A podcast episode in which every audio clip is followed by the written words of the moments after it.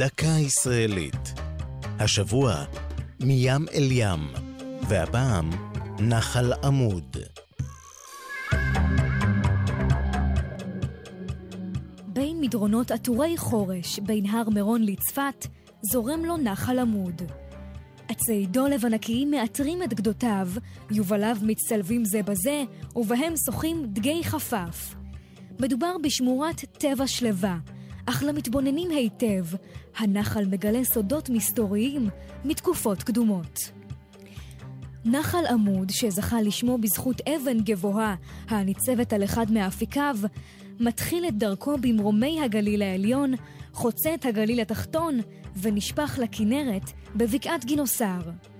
לאורך 22 הקילומטרים שלו תוכלו למצוא עדויות מן העבר הרחוק. ב-1925 נערכה באזור חפירה ארכיאולוגית ראשונה מסוגה, שחשפה תגלית מסעירה במערד זוטיה. פיסת גולגולת של אדם קדמון שחי לפני כ-300 אלף שנים.